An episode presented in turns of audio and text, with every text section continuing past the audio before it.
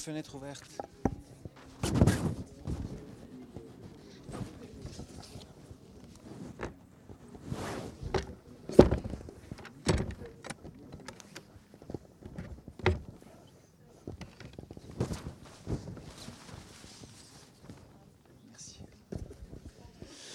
Hello, everyone. Welcome to the second session of today for Forum.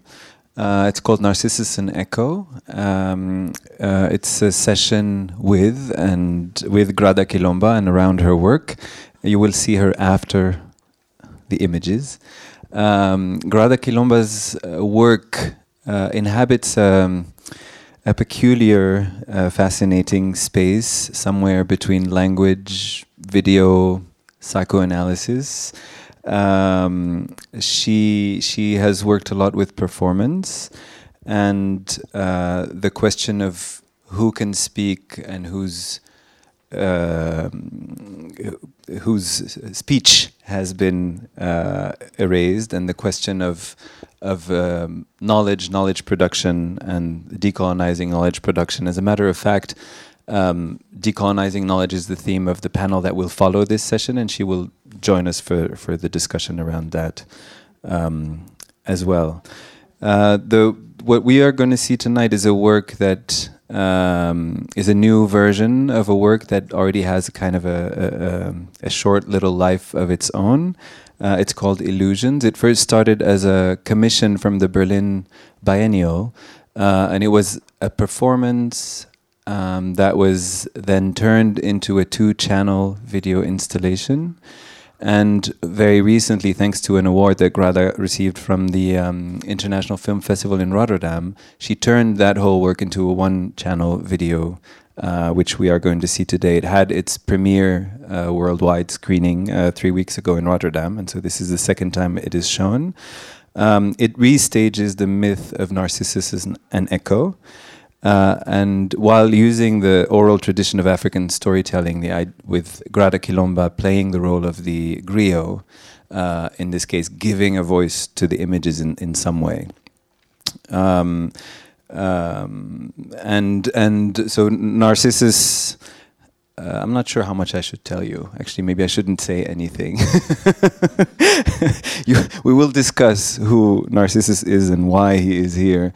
Maybe after uh, we screen the video, we'll have a little conversation with, with Grada and, and we will open the floor to, to questions. The, the video is about 30 minutes long uh, and we will have about 20 or 30 minutes for discussion afterwards.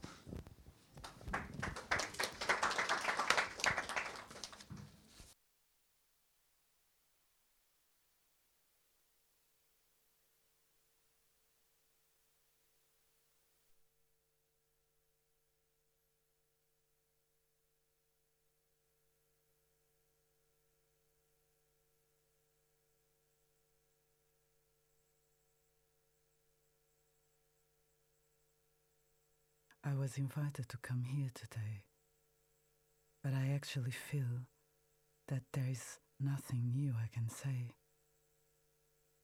I often have this feeling that everything was already said. And I often feel that we all know everything already. Just tend to forget it. This is why today I want to tell you a story the story of Narcissus and of Echo.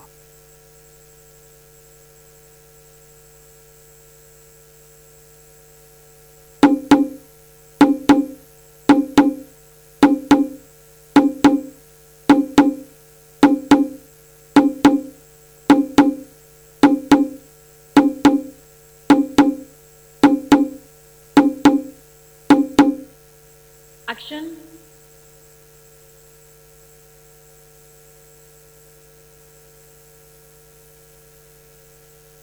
In the Greek mythology, Narcissus was a hunter who was known for his beauty. It was said he had the most perfect body, the most perfect face, a perfect nose, perfect lips, the most perfect skin, the most perfect hair. He was a perfect being.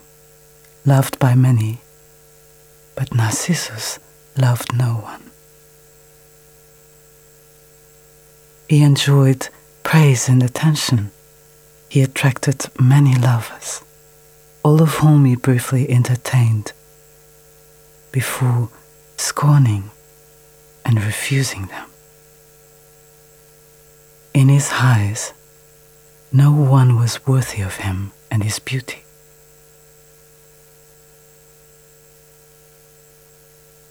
Nemesis, the goddess of judgment, noticed his behavior and cursed Narcissus. He should only love someone who could never love him back. His own image.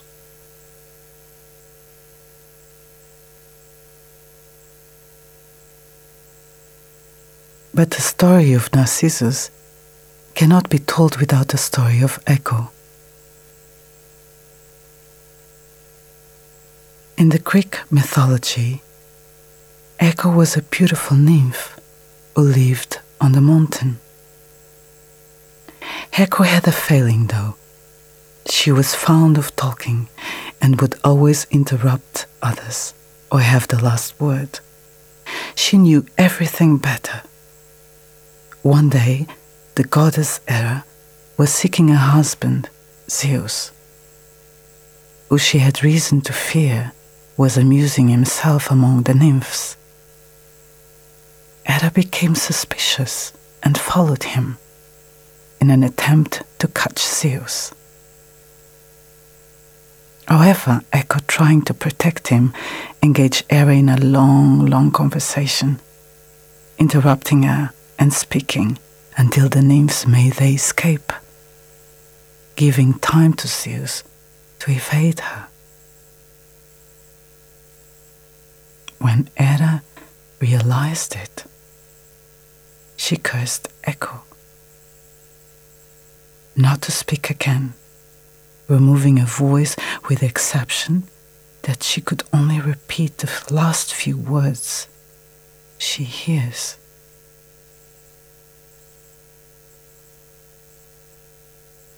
Now, go, shouted Hera. Echo tried to plead for forgiveness, but all she could say were the last words of Hera. Go, go, go. Poor Echo wandered through the forest alone, sad and desperate.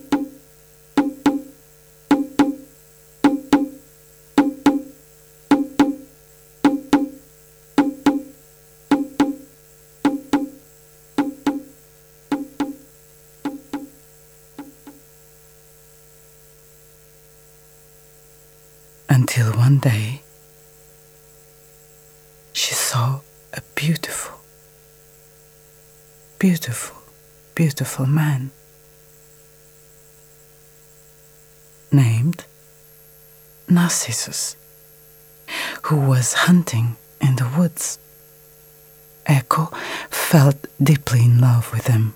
She contemplated him, and she longed to tell him about her love but as she was unable to speak, she could only follow his footsteps and waited in the woods, expecting the moment he would speak.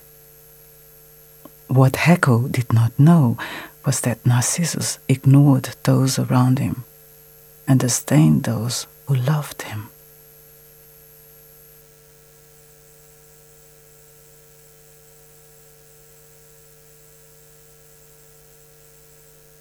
In love, Echo longed to tell Narcissus about her deep affection. So she kept following him in the woods, hiding and waiting for the moment to speak to him. As Echo was cursed by Hera, she had her voice removed and could only speak the last few words she hears. So Echo waited impatiently for Narcissus to speak first and had an answer ready, in the hope of hearing his voice.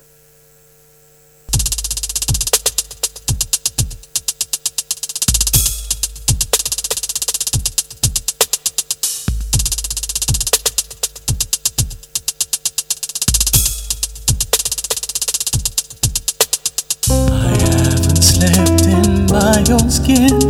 Since I met you, I have lost my wind. A part of me is overtaken by shadows that brighten up the night. The sight of you makes me begin wanting to warm this love again. I don't know how long I'll pretend not to notice. You're inside my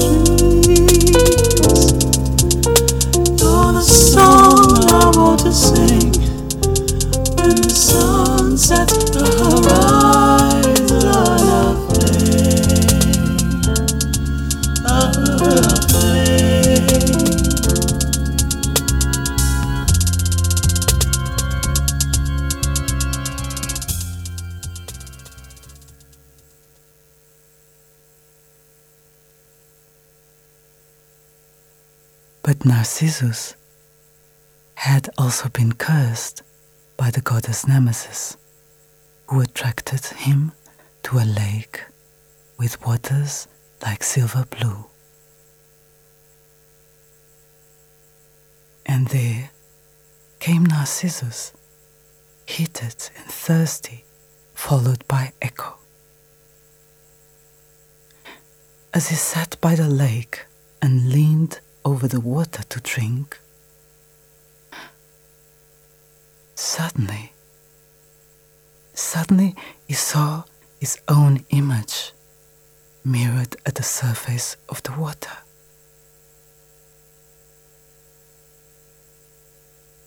Perfection, absolute perfection. He stood gazing himself with admiration. This face, these lips, this nose, these eyes, this skin, this hair, so perfect, so beautiful. Never before he had seen such a beautiful creature. The beauty was such that he thought it might be a water spirit living in a lake.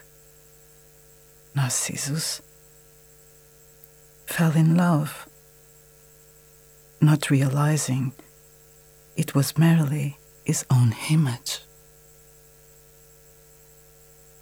He fell in love with his image reflected on the water. And Echo, who could not reach Narcissus with her own words, remained hidden in silence and forced to see Narcissus falling in love with himself.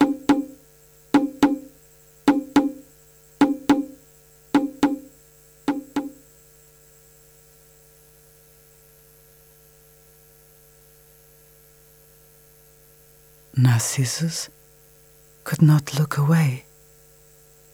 He was fascinated. So he spoke to the image. Who are you? Echo, given the opportunity, repeated his words. You, you, you. He spoke again. Why, you, my beauty? And Echo replied.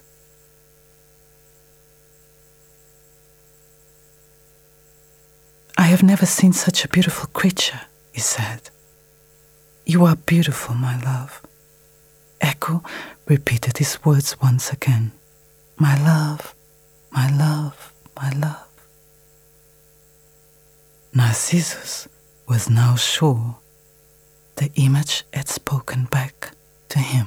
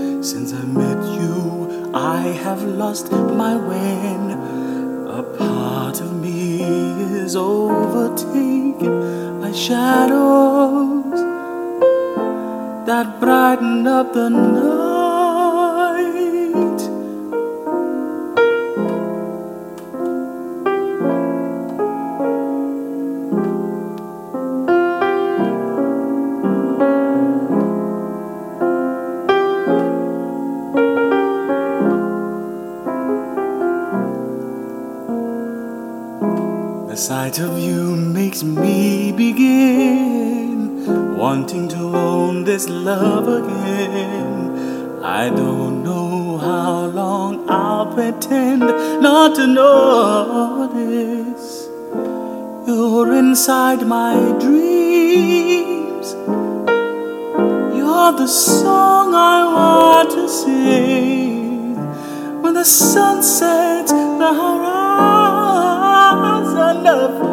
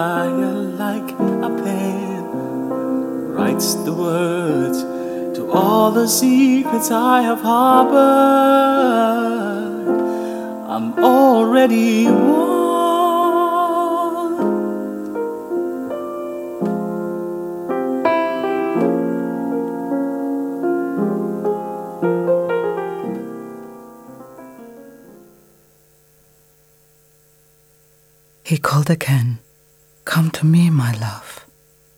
My love, my love, my love. Echo answered with whole heart in the same words, and rushed and ran to Narcissus. But Narcissus, who thought the replies he heard came from the image on the water, looked at Echo with surprise and became furious. Hands off, he said. I would rather die than you should have me, and turned his back on her. Humiliated, Echo left in despair. Her heart was broken. She ran away to the mountains to hide in the recesses of the woods, where she died. Her body became a stone, and all that remained was a voice which still replies when others speak. The echo. Narcissus reached the lake again to see his love. He contemplated him and bent down his head to kiss him. And as he did so, the reflection mimicked his actions and kissed him back. Taking this as a sign of reciprocal love, Narcissus touched the water, but suddenly, suddenly the water displaced and the vision disappeared. Why, beautiful being, why do you shun me? he said. Surely my face is not one to repel you. The nymphs love me, and you yourself look not indifferent upon me. When I stretch forth my arms, you do the same, and when I smile at you, you smile upon me. Please do not leave me. Please. Desperate for not having an answer and frightened to touch the water again and to see his love disappearing from the water surface, Narcissus laid still by the lake, gazing into his own image. He did not move, he did not eat, he did not drink, he only suffered. Unable to leave his own reflection, Narcissus drowned in the lake, and on the very same place where he was last seen a flower grown, the Narcissus.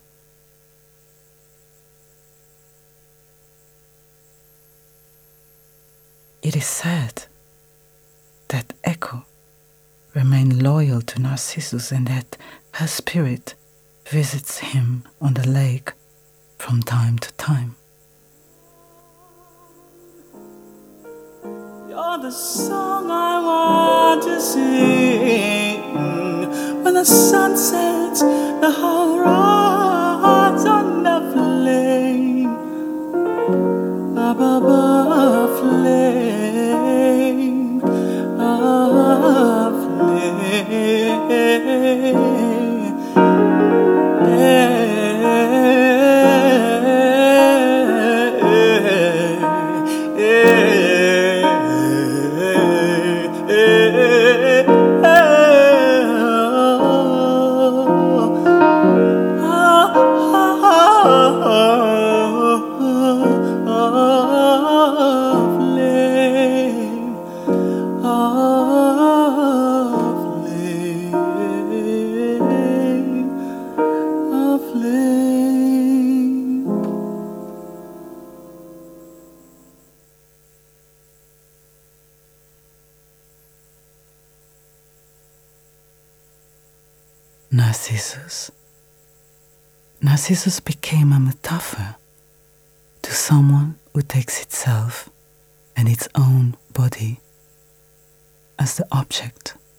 Of love.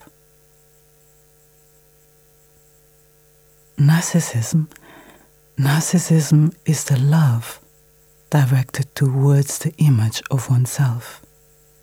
It is the excessive admiration of one's self appearance and the incapacity to love or acknowledge others as objects of love. Narcissistic.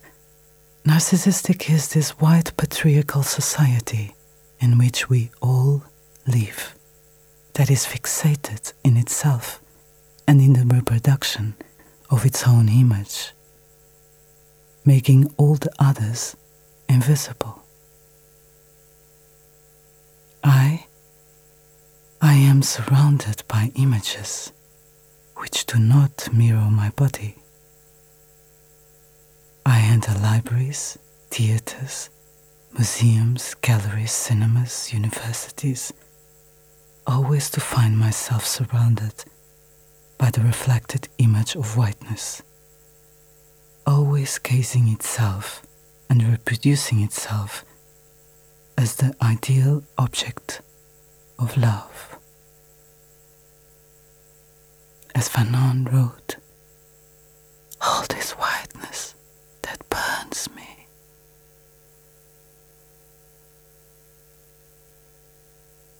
There is an illusion, a disruption, a disruption between the reality and its mirrored image an optical disruption because the images I see do not reflect the society in which I live.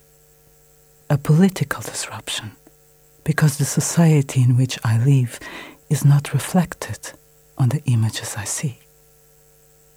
There is a disruption between object and reflection, a profound narcissism that seems to reduce the world into the reflected image of whiteness.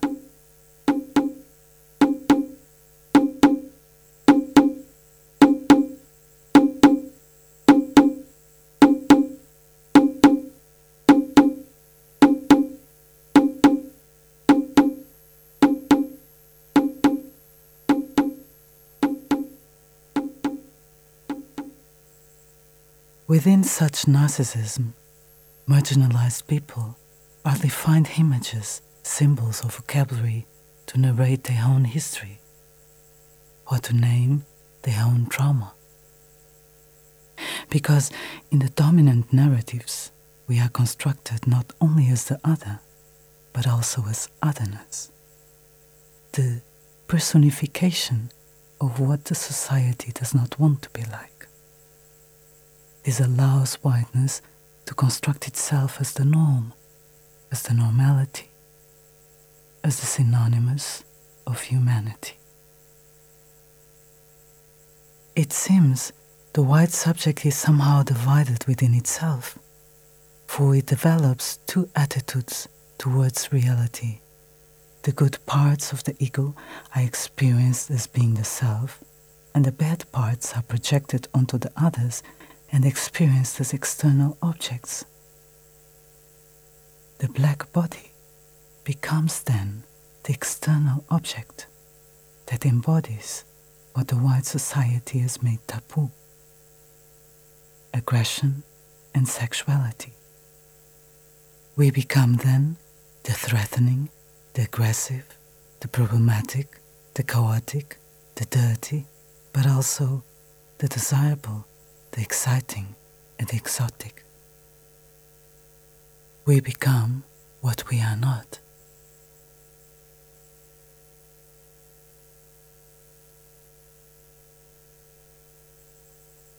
Sometimes, sometimes I feel that I live in a space of timelessness, in an empty space, a space where time seems not to exist. I feel that I live in a space where the past interrupts my present and where the present is experienced as if I was in the past. I live in a space of timelessness, an empty space, a white space, a white infinity, a white cube that presents itself as absent of color and of meaning. But white is not the absence of color, but the sum of all colors. It is the accumulation of all possible colors. In fact, blackness is the absence of color. An interesting metaphor, isn't it? Blackness is always seen but absent. Whiteness is never seen but always present present in all spaces. It is an absent center. It is at the center of everything, but its centrality is not seen as relevant. We live in a white cube that presents itself as unmarked, unseen, absent, neutral.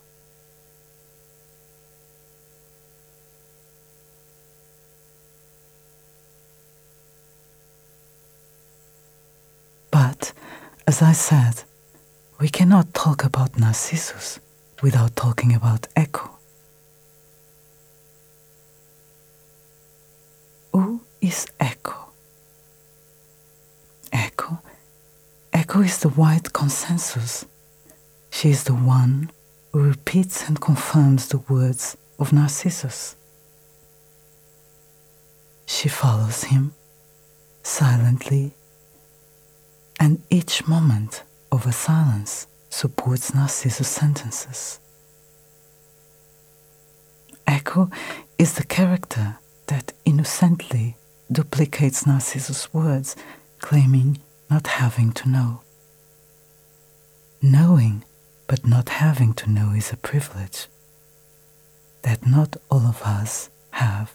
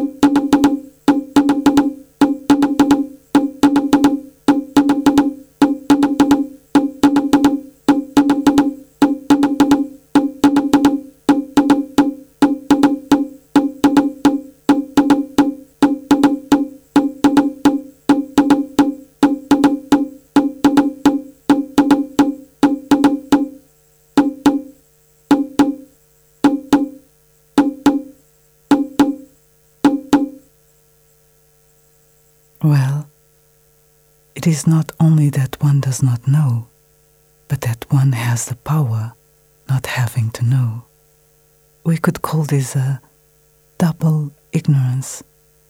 One does not know, and one does not have to know. Or a triple ignorance.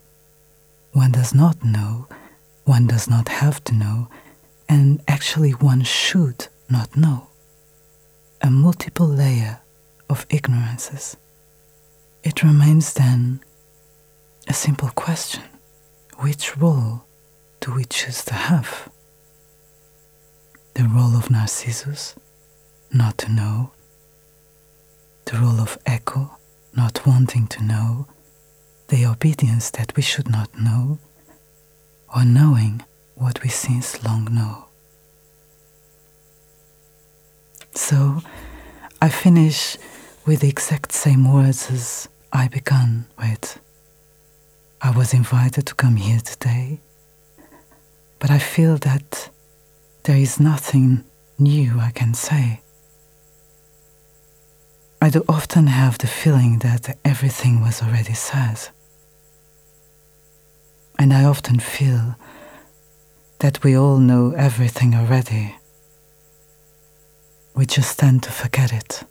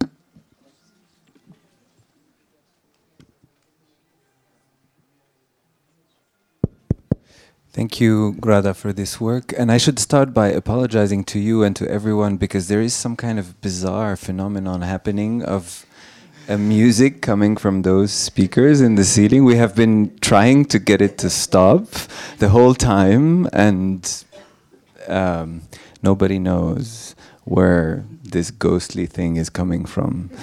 Um, so, so not all of the sound you've heard was in the film. it was not. and I'm, I'm very sorry about that. Um, um, so you can, any of you can ask questions at any time. Perhaps I will, I will start, and and uh, and uh, Grada can give us a little bit more context, and we can speak about some of the issues raised. Um, um, in this work. But perhaps my, my first question would be this thing that came up towards the end of the film, the this question of the timelessness, you know, the present, the past, and the space, the space of whiteness as being this um, pretend timelessness in a way, or the possibility to claim a kind of timelessness.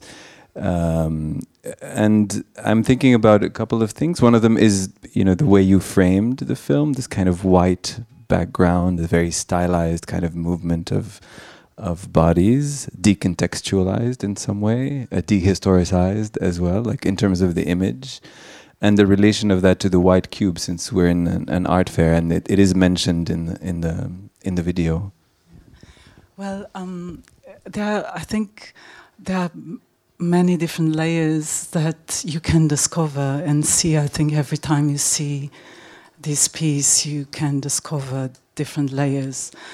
Um, I think for me it was very important to um, play. It's almost like um, there's a certain irony, poetic irony that I wanted to bring into the film and to work with elements of comedy and choreography, um, to work on this very tragic hist historical past that we have, and how this very tragic historical past um, keeps repeating and staging, uh, restaging itself.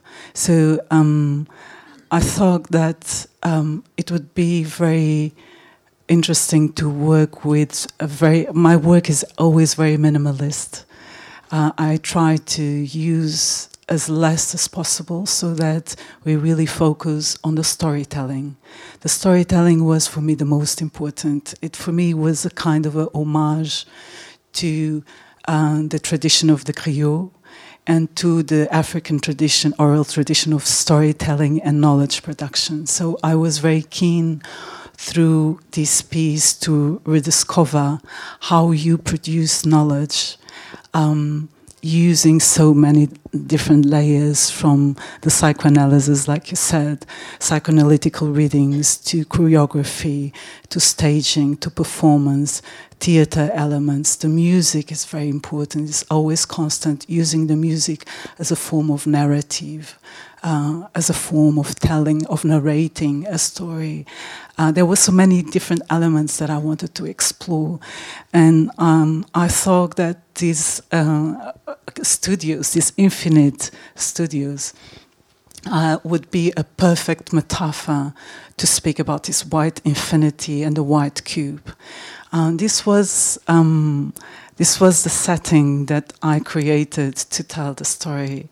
Um, but his timelessness um, was a very important element for me. Uh, this work came after previous work where, uh, which uh, was very dedicated to the concept of trauma and the concept of trauma and the historical trauma and collective trauma.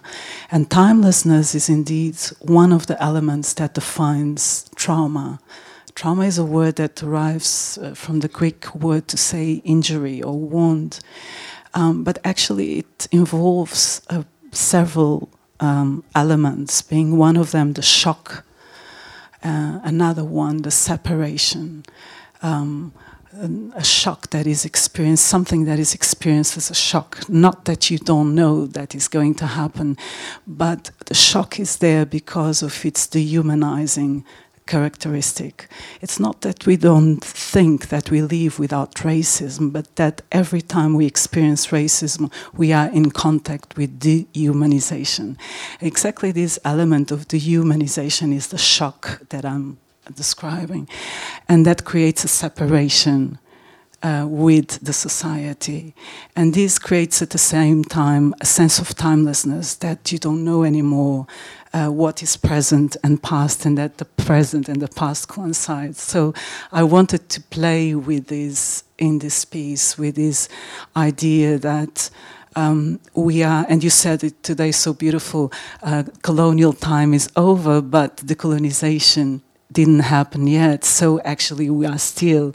It's it's a, a, a, a tricky chronology, chronology where we are. We talk about post-colonialism, knowing that we're still in the colonial uh, structure, and it's exactly this timelessness where colonial structures revisit and interrupt the present, and I wanted to play with that. So there's all these different elements uh, inside, and I thought, I don't want to write about it anymore. I want to perform it, and I want to work with actors on a studio and tell a story and play ironically with the constructing this universal knowledge that we are taught at school, like the Greek mythology. And then with irony, but what do marginalized people read from this universal knowledge? How do I read what was imposed to me in the curriculums? What can you read from that? Um, and that was for me very interesting to explore all these different dimensions. Narcissus as a metaphor for a post colonial society that is still trapped, still trying not to change the structures. So, well, and the choice of this particular myth obviously is uh, not innocent because with the dehumanization, for instance, that you're talking about, part of the dehumanization or one instance of dehumanization is the impossibility to speak, right, or to speak back. And, yeah, and, but, but, but that is becomes as a metaphor by in echo. Echo, e- echo, echo. Um, and, and, I'm thinking of that also, like Echo not being able to speak for herself, only repeat, and also the, the presence of all the multiplicity of microphones in the in the image. That was the forest of the microphones, and uh, she keeps screaming and talking, but she her voice is not heard. So there's many different layers. I think also by the fact that um, the, all actors that are performing are actors of African descent, also bring multiple layers of, to read this piece um, when we're talking also about silencing, politics of silencing and speaking and listening. So uh, um, I thought that that could be um, really interesting to bring to put together. Mm. One thing I was wondering when when um, Narcissus looks at his own image and sees himself without knowing it, so he's we're seeing another actor, right? It's uh, what what was behind that? Did, was that something you were imagining from the beginning, or where did that idea come from? Um, I was imagining it from the beginning, and I wanted very much. Zé appears. Um, Zé is actually a wonderful um, professional dancer. Uh, he was a ballet dancer, and today does a modern dance. Um, and and I wanted him to embody uh, the notion of beauty knowing also um, describing his skin, his, his lips, his hair, and contradicting exactly these uh, European notions of what beauty is. Um, I like this very much. This moment when Narcissus sees um, his love, his image, and then he starts describing this body that historically has been described as a body of ugliness, as a body of uh, barbarianness, of, of primitivism, of all the things, all the brutal things that we know, and he starts describing exactly one by one, one feature by one, how beauty it is. And I wanted to play exactly to restage these contradictions, and maybe even to force the audience to have different associations than usually have when seeing the images. Um, um, this is this is this, this, was calculated when I worked. What was not very much calculated is that, you know, I did this work. This was a work that was commissioned to the Biennale of São Paulo, and I did another work, um, and I had this idea to do this one, um, and uh, in the very last moment, we knew that we had a very little money, a ridiculous amount of money, uh, not much more than 2,000 euros. So I knew that with this very small amount of money, I could rent a studio that is extremely expensive in Berlin and shoot for one day and pay all the actors. So what I did was exactly that. I, I, I rented all the microphones. I put together the minimal things. And I worked with the actors, and then we shot everything in one day um, because I wanted to make sure that I do the work. Um, and then we went to São Paulo, and I edited and presented first in the form of a of a, of a performance. Um, where I'm playing the griot, the woman, the storyteller, who is giving voice to this large screen projection. You were doing that live. Exactly, as a performance. Um, and um, the, the, the film is silent. So I wanted really to work with this um, with this tradition of telling a story where everything is very minimalist and you are focused on the storytelling, on the voice, on the narrative, uh, on the music um, as a narrative. Um, and um, and this is how what we did. Uh, we, uh, I edited the film, and we went to São Paulo and presented it, um, and show it there for the very first time uh, after one day shooting. So, was there also a two-channel version?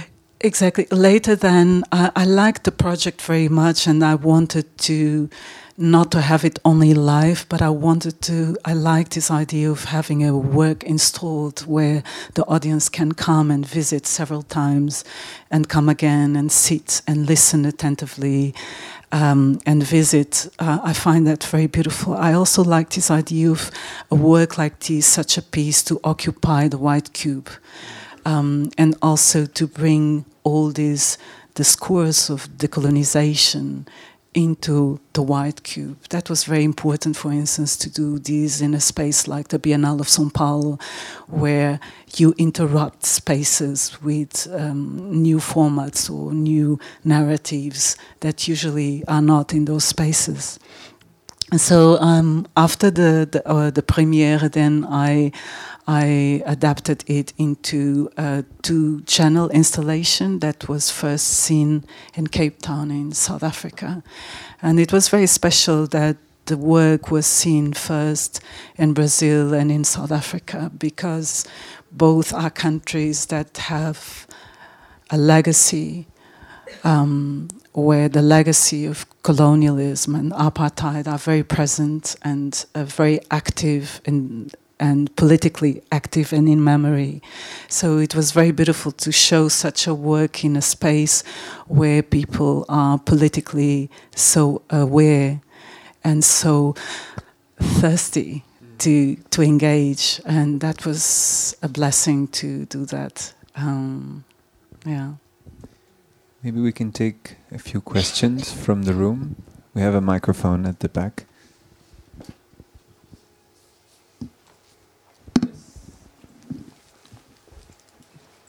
Can you please tell me what the significance is of the staircase? I tell you with pleasure. You know, uh, um, I worked. My work is always very experimental, and I work a lot with improvisation. So um, before I put the money together to rent that studio for one day, I, I designed, and I'm a terrible, I draw really terribly, but I designed a storyboard of the fixed images that we had to have to be able to tell the story of Narcissus and Echo. Um, and the, the, the, the, stairs were not there. But when we were at the studio, um, and I was searching for cables that we needed to put some light, I found in the back those stairs in the middle of the day, and um, and I was very happy about it because it's some a, a great um, symbol to the story that we are telling. So um, just to say that the work comes partly planned and partly it has to happen in the moment with the actors and and with the with the place where you are. Um, sometimes I think that each story, the stories tell you how they want to be told. You can partly plan them, but the story wants to be told in a certain way. Um, it's like almost whispering, I want this format. This is how it has to come. And the story let itself be told while you are doing it. And this was very much the process, even though I planned a lot most of the work that I used in the final version was mostly from parts that we improvised, and um, and I find that very beautiful to work like that. There's a wonderful and a very dear friend, uh, Neo Muyanga from South Africa, composer from South Africa, who, who, who gave the music. uh, I had previously the music uh, by um, Jay Hawkins, I Put a Spell on You, that was first recorded in 1955 and then later, 10 years later, uh, in 1965, was recorded by Nina Simone.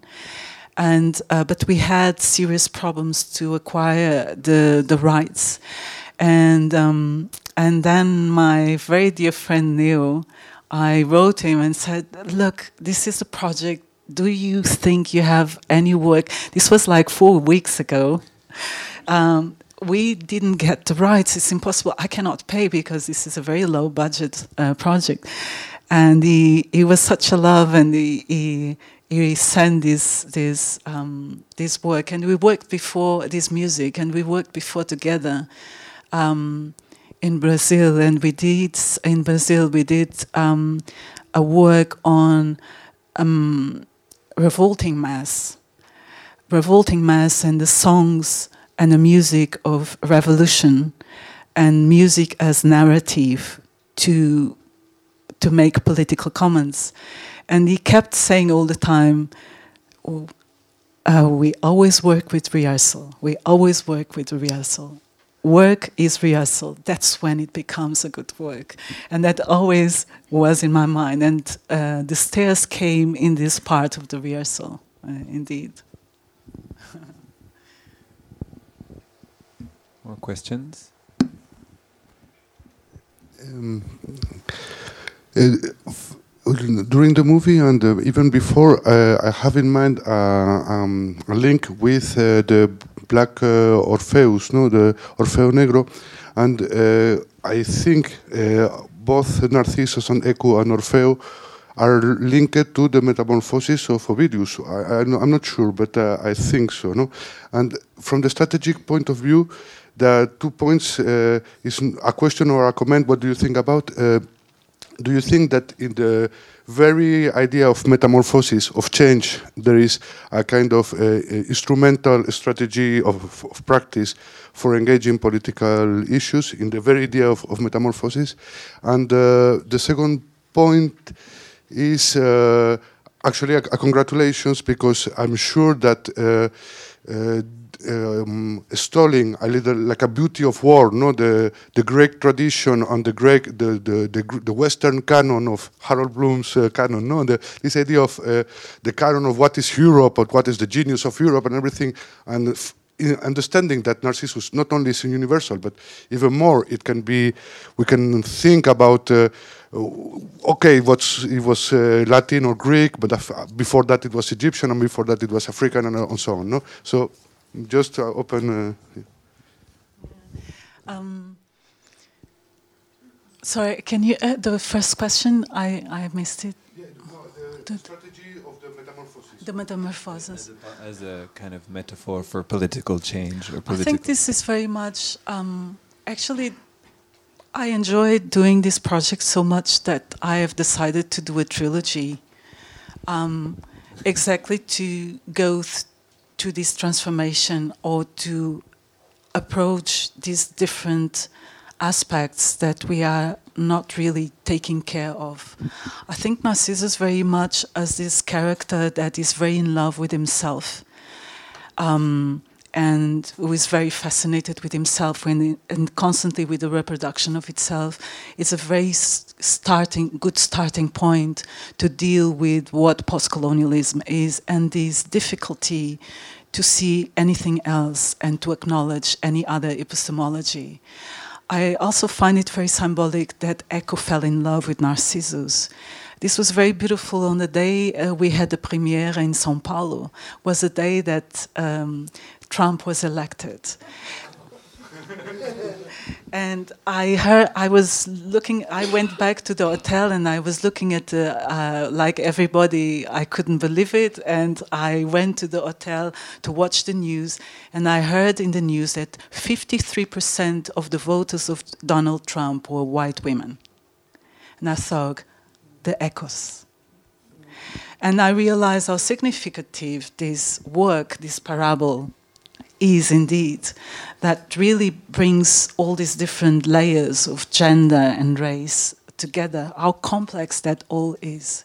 So I thought it was a good uh, beginning um, to, to start reflecting um, in a critical way about what colonialism and how present and how, how, how, how over present um, uh, colonialism still is. And, and, um, but also with the questions like the all, I think all the analysis and all the reflection is part of um, metamorphose. Um, the very final questions that we leave in a layer of multiple ignorances. It's not that we don't know, but that we don't have to know. Um, and that actually what I'm saying, what we all know already. And to play with is what is knowledge and what do I acknowledge as knowledge and whose knowledge is this? To bring all these questions once you are looking at this piece is the beginning of this process of, of this metamorphose for me, where um, also as it comes that not all of us have the privilege not to know. Um, and how, how long does it take that we start knowing and why? You know, all these questions that come are, I think, the starting of this metamorphose, absolutely. So. Go ahead. Uh, I, I adore this work. It's fantastic. And I wanted to connect with this question because I uh, would like to maybe decolonize Narcissus in the sense that Narcissus, the story of Narcissus, is not necessarily a story of narcissism. This is something that happens in the white 19th century history with Freud, basically. So psychoanalysis has created this figure, neg negative figure, but the Metamorphosis of Ovidio, who wrote the Metamorphosis, the story of Narcissus is a really important story in Ovid's Metamorphosis. And it is possible that Narcissus, if one goes back to the mythological story of it, which is a Mediterranean story, which is a place of metamorphosis, it's a place of, of course, of, as all history is very complex, but it's a kind of a transitional border space which had many transactions around the Mediterranean that have nothing to do with Northern European, Western canonical white um, philosophical traditions of the of ra rationality and so on. I mean, it is a, a, a zone of métissage, and uh, this question that mythology has been whitened by psychoanalysis is another problem. So the story of Narcissus as a radical political figure uh, in Ovid could be a step to somehow blur this usage of a stereotypical view, you know, that, that one cannot become one with water, that one cannot lose the boundaries of self, you know, through a joyful encounter with the, the shape of water, for example. Just to go to his radical political thing of metamorphosis, given that Narcissus is a main character of Ovidio's Metamorphosis. Well, uh, I'm just saying this from situated knowledge. Being someone who lives in Italy, uh, I, it's very difficult to wear this cloak, you know, always of um, a kind of uh, view which really comes from other parts originally, even I, though I don't, I don't think Italy that is fascist, the point. I don't think that is really the point. I also think that having that knowledge that we all have, uh, that is not sufficient to explain our reality. So um, we have, I think we have to go far beyond that. And the place that I, I chose in this piece to go is that I, as a black woman, um, go to school and have to learn the Greek mythology. This is our reality.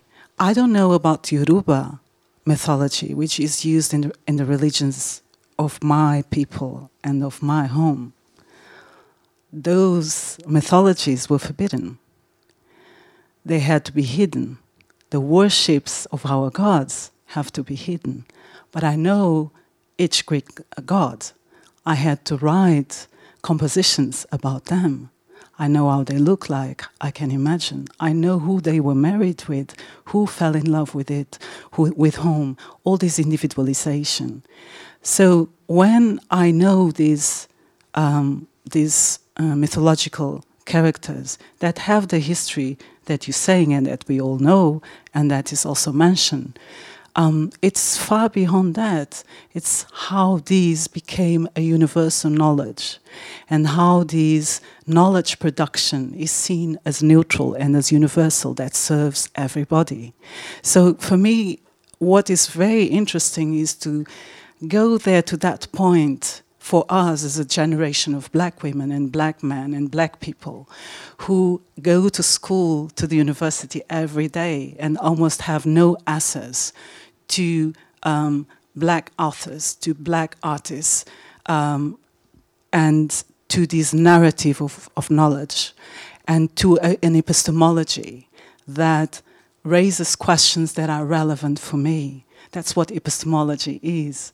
Um, it's, it's about the themes, which questions can be asked. It is about the paradigms, how, from which perspective do I look at these questions? It's about the methodologies. How do I explain this? And when all these questions cannot be asked, then I find it very fascinating to start deconstructing what is that universal knowledge. And exactly this dynamic is part of this piece. What I know and what I was told is universal, but how do I, as a marginalized body, look at it and how do I tell my reality through that story that was told to me to be universal. And that I find is one of the most important processes of decolonization. Before Dawit and Eba were uh, ex, uh, talking about uh, geographies of, of, of interest or some this is of convenience. of convenience. We are how do we look at things that are presented as universal, as neutral, as objective? And how do we deconstruct that? And how do we start narrating and creating new visualities that gives us new associations? That for me is important. I don't want to defend Narcissus. I'm not interested in defending Narcissus or Echo. I'm not here to defend no, nobody. I'm here to understand as an artist. I want to understand who I am. And I think it's, uh, I, I want to understand who I am and where am I at and why without having to defend anything or, um, or to protect any heritage. Uh, and that's part of the, the colonial work for me in that sense. We have time for one last question.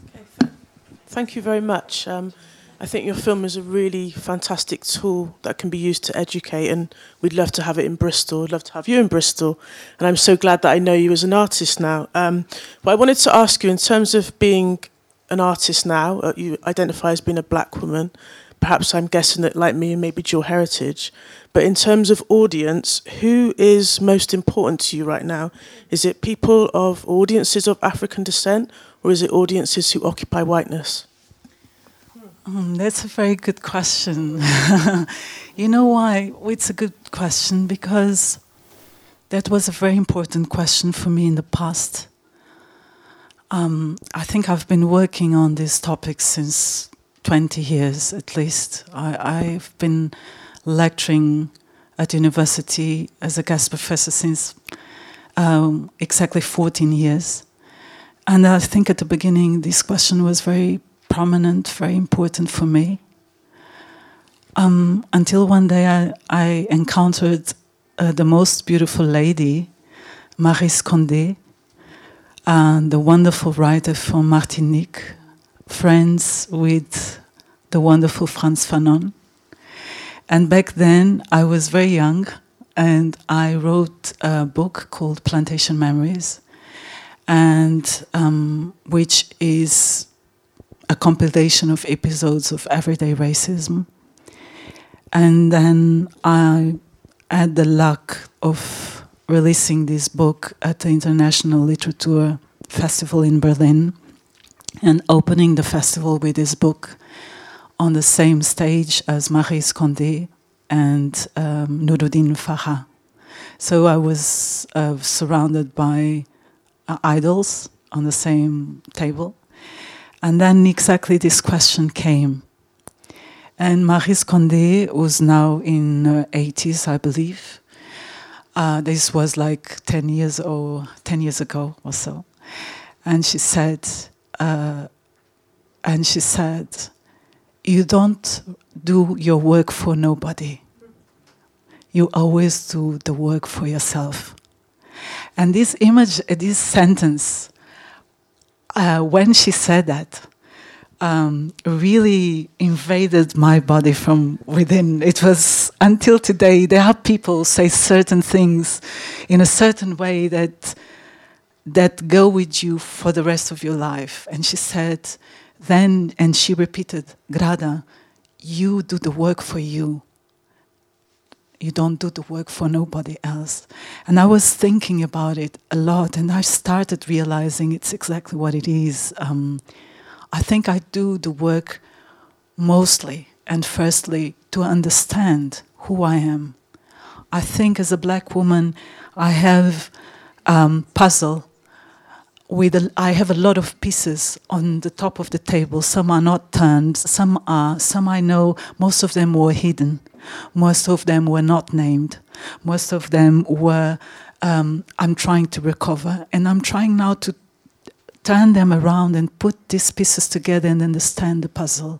I find a little bit that each artwork, each piece, it doesn't matter if it comes from publication to stage reading or video installation or film, tells one little part of one piece of one story where I try to understand where I understand my story. And but my story is also a collective story that many people can identify with. But I think this vulnerability, to work with this vulnerability, allows a lot of people with different biographies to engage with the work and to embark in the work and transform themselves into this in, and go into this metamorphose. Um, I try to understand who I am, and I try to make sense of a history that was really, really erased from me wrongly. That I didn't have access to most of the things that I would have liked to have. And I feel that artistic work is kind of recovering these parts of history that we don't know, or this knowledge that was taken away, or to construct it, or, or to make a proper burial, which I think is also part of decolonizing knowledge that you go, you make a proper burial to names and people that you should have known but you don't know, and you dedicate this work to that character um, that that is not a ghost anymore. And we have these colonial ghosts because we have this history that was never properly buried uh, with dignity. And it's like naming things and putting things in their place. So um, mostly it comes from me to understand, knowing that and having the pleasure that I hope that a lot of people can engage with and can identify and feel empowered and can do their own works as well because they also have stories to tell that I cannot tell and that I don't know how to tell. And that's for me very important. Thank you, Grada.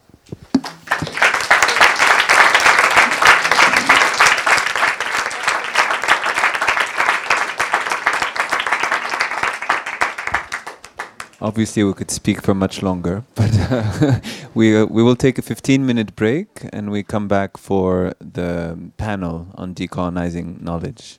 Thank you.